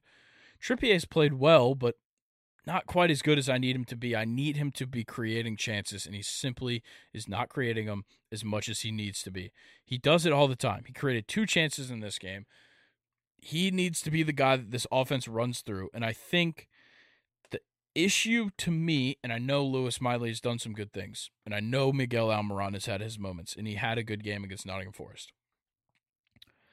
It just doesn't seem like Trippier works on the same side as those other two. I and I'm not trying to move Trippier, that's for sure. I just think we need to think tactically about what these guys are doing and who needs to be doing it because I think that with Trippier being a guy that gets the ball at his feet quite a lot for a right back, having Lewis Miley as his first passing option up the field isn't quite working because Lewis Miley simply just doesn't have the experience. The guy is 17 years old. I can't expect him to have the experience. I can't expect him to do everything right. But Trippier needs somebody that's more reliable right in front of him. Even if that means putting Longstaff in front of him, it doesn't matter to me. I just need something more reliable for Kieran Trippier to use to get the ball forward. Also, Anthony Gordon has been bad. I it sucks, but he's not been great. Um, I simply need him to play better. And it does suck, unfortunately, against Nottingham Forest. Chris Wood scored a fucking hat trick. I can't explain how. Obviously, the defense is to blame. Um, I will say, Alexander Isak, fantastic, getting a goal. He's played really well. I can't be mad at him. there's just a couple of things I need to see better from Newcastle, and um, I hope it could come against Liverpool. I just, man, it's tough. I, I can't. I don't see that happening. It's the first team in the table. I think I'm gonna have to give Liverpool the advantage here. Mo Salah has been fantastic. These two teams have kept the same amount of clean sheets, tied for the most in the league with seven. But we both score goals. I think we both score goals in this match, but Liverpool ultimately takes it 2 1. Unfortunately, I have to pick against Newcastle here simply because of form. Look, I, I, want to be right here, uh, honestly. So I'm going to go with Liverpool there. And then the final match we'll talk about is uh, West Ham versus Brighton. This caps off these this is long run of a lot of matches in a very small amount of time for these Premier League teams. And I think this is a fantastic matchup. West Ham has been moving right back up the table since they kind of fell off for a little bit. They're up into sixth place now with 33 points. Brighton, obviously coming off of the big win. Um, oh, excuse me, coming off of uh, a big win against Spurs today, but genuinely just playing pretty good soccer right now. Uh, in their last five, they've picked up um, they've picked up eight points, and I think they're just kind of looking to do more. Um, you know, they've had a couple of disappointing outcomes. You know, one-one draw against Burnley, a two-0 loss to Arsenal, one-one draw against Crystal Palace, but now you get a big win over Tottenham. You score four goals, which has certainly got to help your confidence. And you just kind of hope to keep moving. West Ham, on the other hand, they've been playing well too. Uh, you know, it's tough to lose 5 0 to Fulham for sure, but you have the win over Tottenham right before that loss, and then after you bounce back 3 0 against Wolves, 2 0 against Man United, 2 0 against Arsenal now, and all of a sudden you're sitting pretty in fifth place and you've got a chance of moving up. I think West Ham have to win this game in my eyes. Um, and kind of the same goes for Brighton. These two teams are both in a position because if Brighton wins this match, they will jump Manchester United and West Ham and jump into sixth place. West Ham wins this match. They'll be tied on points with Tottenham, likely behind them on goal differential. It's a big one. Obviously, Tottenham plays another match, so Tottenham could, you know, move forward as well. Still, it's uh it's going to be interesting. I I can't really decide whose lineup I like better at the moment. I, I think I like the idea of Brighton's lineup better, if that makes any sense. And the goal scoring ability, like they scored two pens in this game against Tottenham, which is crazy. But uh, and both of them coming from uh, João Pedro, who also assisted a goal in this game. Uh, you got an assist from James Milner. you have a goal from Jack Hinshelwood, the 18 year old right back in this game. That's surprising. Sorry. I'm not used to having to talk this much without drinking water. Ugh. Oh, man. But back to what I was saying before my my throat dried up on me. You had a goal from them, and then you had a goal from Pervis Estupiñán uh, off the bench.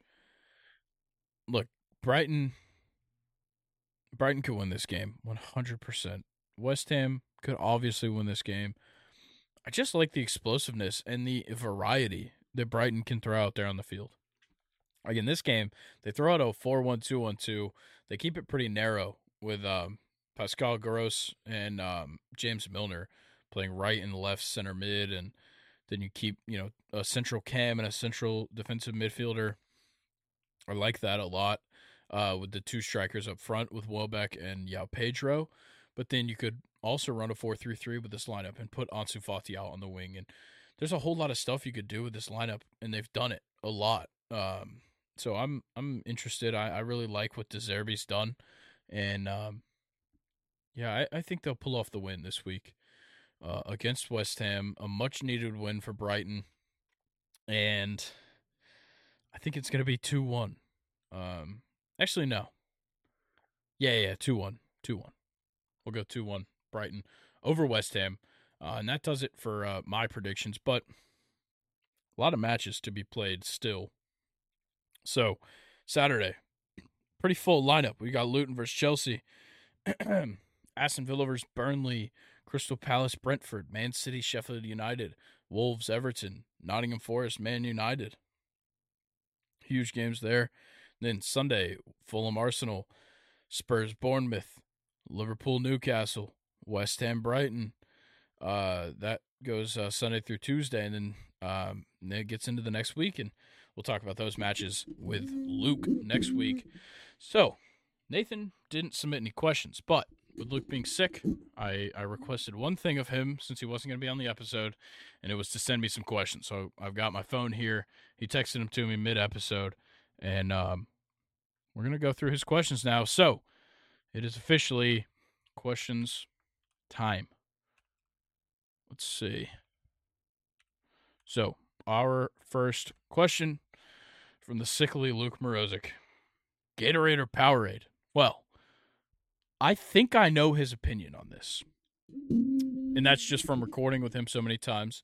Um, I think last week he had a Powerade on the episode. You guys can go fact check me. Um, I'm pretty sure he had a Powerade. One of the last two recordings we've done. But the issue is in his text he spelled it incorrectly. he spelled Powerade P O W E R A D E. Now look, me, I'm I'm a it kind of sucks. I'm kind of a name brand guy. And there's just, there, there's one thing to me that gets Gatorade the advantage to me over Powerade. And it's cucumber lime. It's cucumber lime. Cucumber lime gives Gatorade the advantage over Powerade to me. Pepino limon. It's the best flavor out there. And it's not like I could drink it every time. It's not an orange. It's not lemon lime. It's not cool blue. I can't. That it can't be a casual one. It's a guilty pleasure Gatorade. It, it really is. You find it at you know your local gas station. A lot of times, for some reason, the label's in Spanish. That's why I called it Pepino Limon. But there's just something different about that, and I think that gives Gatorade the edge to me over Powerade. I don't know. It's tough. I- I'm gonna go Gatorade though, and it's it's strongly based on cucumber lime Gatorade. Uh, so the next question: Best Super Bowl you've ever seen? Well, if I wasn't a Falcons fan, there'd be an obvious answer because it was one hell of a comeback. Hmm, it's tough, man. Real tough. I'm trying to think. I gotta like refresh my memory on Super Bowls. Obviously, I've watched all the recent ones. Um, let's let's see, let's see. Uh, Rams Bengals was not a bad one at all. It's actually really good. I think I I might have to go Philly over New England Super Bowl 52. Cuz I kind of got my get back through the Eagles that year. Um obviously 28 to 3 occurred the year prior. You know, you see Brady go down, the crazy Nick Foles story, the Philly special, the parade, the the just chaos in the streets of Philadelphia. I think everything surrounding that kind of enhanced it.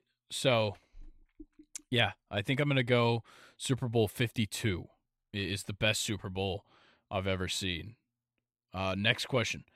How good will the Dodgers be next season? Well, Luke, been getting a lot of questions about that.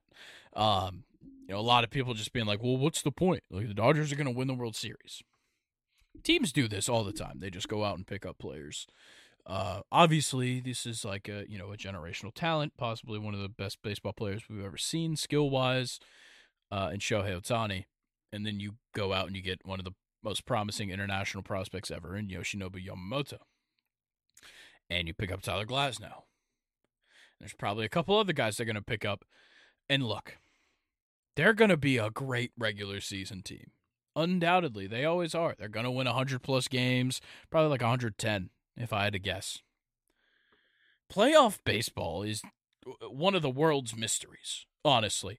Something happens to teams in the playoffs in the MLB, unlike anything else.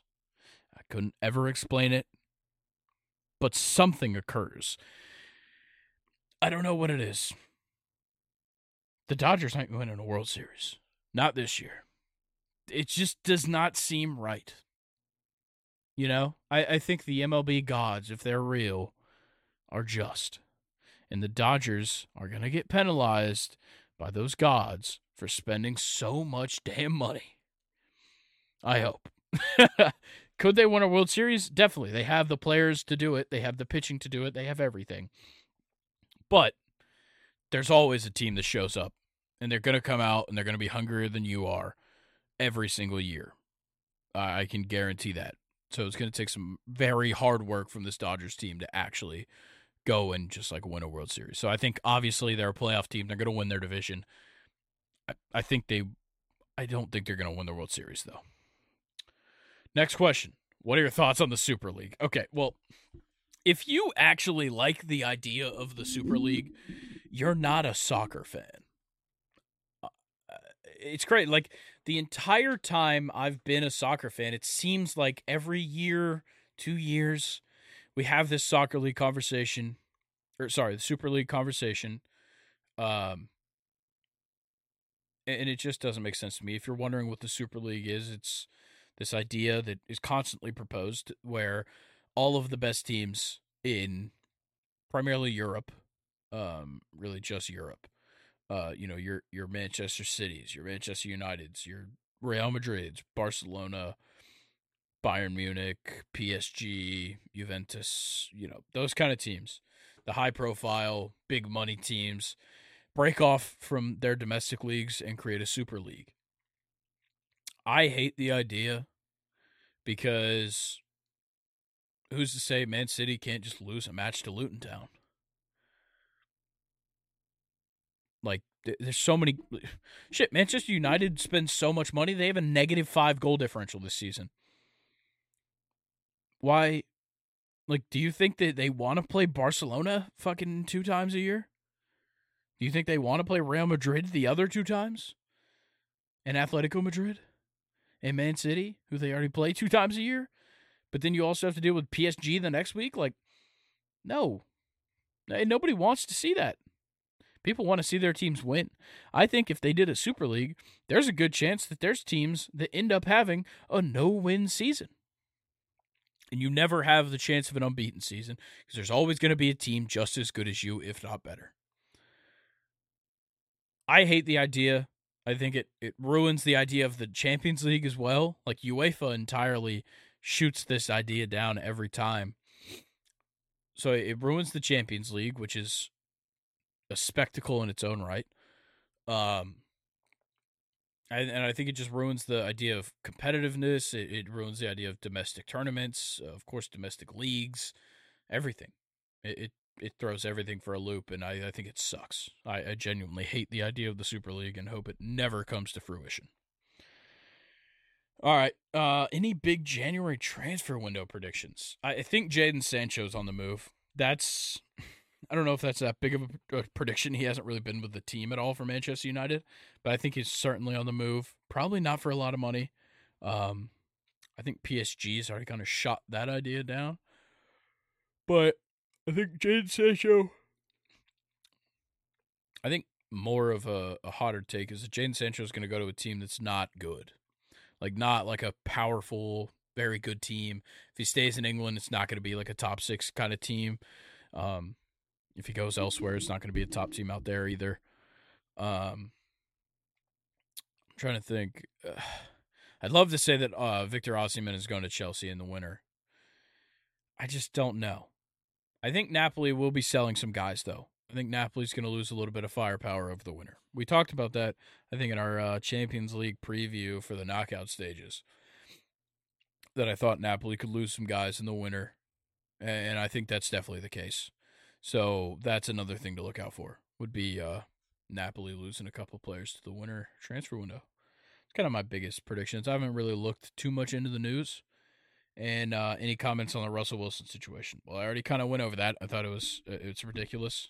Um, so yeah, you can if you missed that part somehow, that multiple minute rant, um, just go back. There you go. I'm not I'm not going over the Russell Wilson stuff again. So with that being said, Luke, thank you for your questions. Hope you feel better if you're listening right now. And to everybody else, you know exactly what I told you to do at the beginning of this episode. Why haven't you done it yet? Okay, well, I'll give you a refresher. You have to like, subscribe, comment, turn on notifications on YouTube. Then go to the podcast platforms, rate five stars, follow us, leave a written review. All of them. Then go to each of our social media pages, follow us, like it. And I forgot in the intro to join the subreddit. Duh. Need you guys submitting those questions for questions time. So, with that being said, thank you. This was a fantastic solo episode. Had a whole lot of fun. My throat is so dry from talking for two hours straight. And um, see you guys next week, hopefully with two people. Enjoy your New Year's. We'll see you in 2024. Peace.